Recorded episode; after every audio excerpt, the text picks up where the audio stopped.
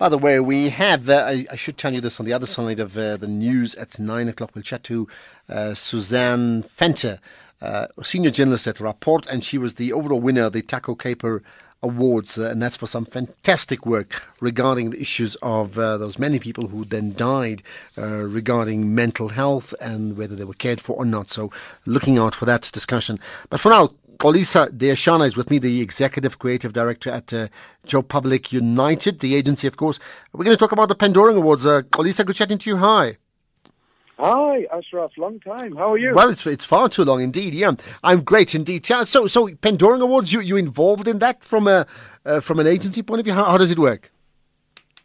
We are definitely involved in that from an agency point of view, and um, Pendoring Awards it's quite an interesting story because they came from being a show that was about recognizing Afrikaans advertising, which is quite important in the sense that it was about a language um, that was not recognized in the main because, as we know, a lot of our South African shows were about English advertising.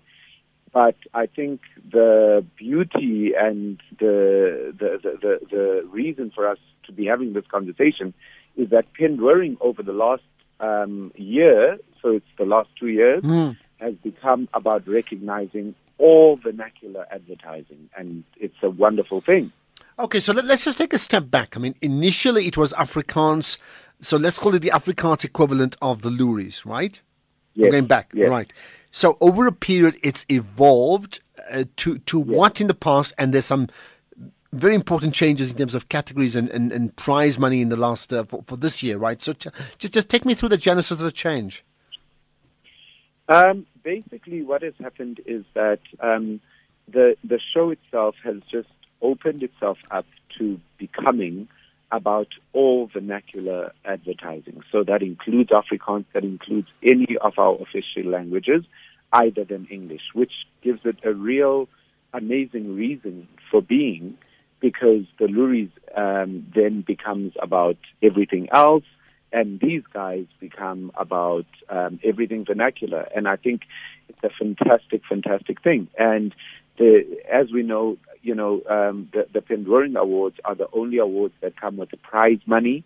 So it really, really has a great incentive for people to to create this advertising in in in in, in our mother tongues. Uh, what what you know what, what has brought that about? You know, has has there been undercurrents? I mean, transformation is a big issue. I had a chat with Odette Roper last week. There's the discussions about the MAC Charter and the impact that'll have later in the year. But but has there been undercurrents that have pushed for, for change in terms of the business of, of marketing and also then as it's reflected in the awards? Indeed, um, Ashraf. I think um, all of that has played a part. And I think you cannot live in this country and not face that reality. Um, this is a country with um, where you know uh, a good 95% of the population isn't white, and a good 95% of the population um, speaks different languages. And I think what's amazing is that um, this body has been able to acknowledge that and has been able to evolve with the times. And I think that is what gets me excited, at least, um, about about where we are going with regards to the Pendorings.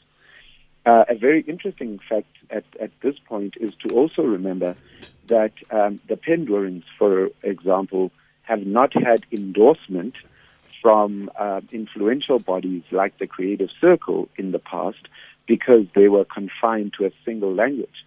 And I think what this does is that it opens up that debate yet again um, to say, um, you know, the, the Pendorings now are representing such an important part of um, of the conversation that we should have that conversation again, whether they should not be endorsed by even bodies like the Creative Circle, because it's about the other vernacular languages in South Africa, and that is the country in which we live.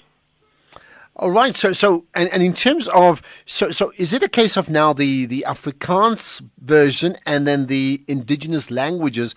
In the past, in the last couple of years, the indigenous languages were, you know, the the, the juniors emerging in the Pendoring Awards. Do I now take it that they are going to be on an equal footing in terms of how they judged, and are they judged? You know, language per language, or they lumped together as all South African indigenous languages, including Afrikaans? I think, um, firstly, I think that's such a brilliant question, um, Ashraf, um, because, um, you know, um, this has been a process.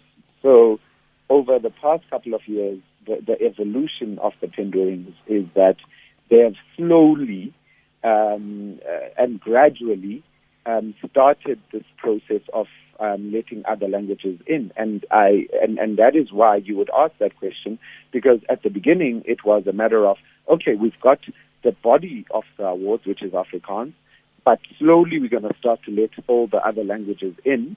And the beauty and what I'm happy about and what I'm proud to announce is that today everything is on an equal footing.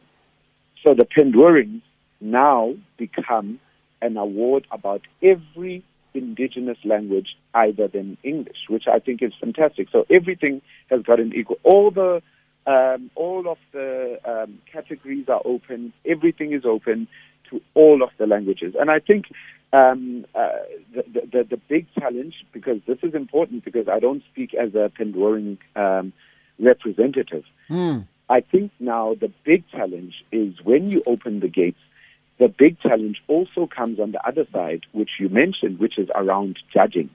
I think the big challenge um, to the Pen Awards is to say, how do we open up the judging to say that every single person is represented there so that we can be able to uh, fairly judge all of the work. But in terms of all the categories, everything is opened to all of the languages. Okay, that that's uh, and you'd be supportive of that clearly, right? Yeah.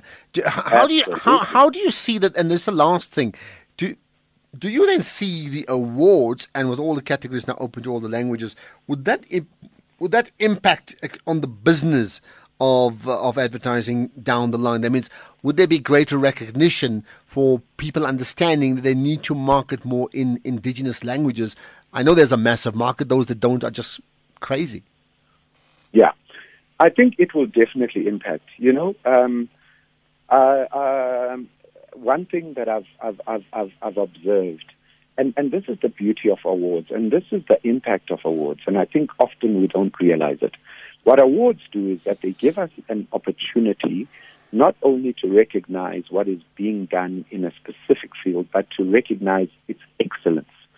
So I think that by opening up all of this in terms of indigenous languages, not only are we encouraging on at, at first base that uh, we, we begin to conceptualize and we begin to think indigenously, but we also are promoting the excellence of advertising in those languages. So definitely it's been proven over and over again that the more we make this the norm, the more it will start to impact in our markets and the more it will start to impact in how we do our advertising.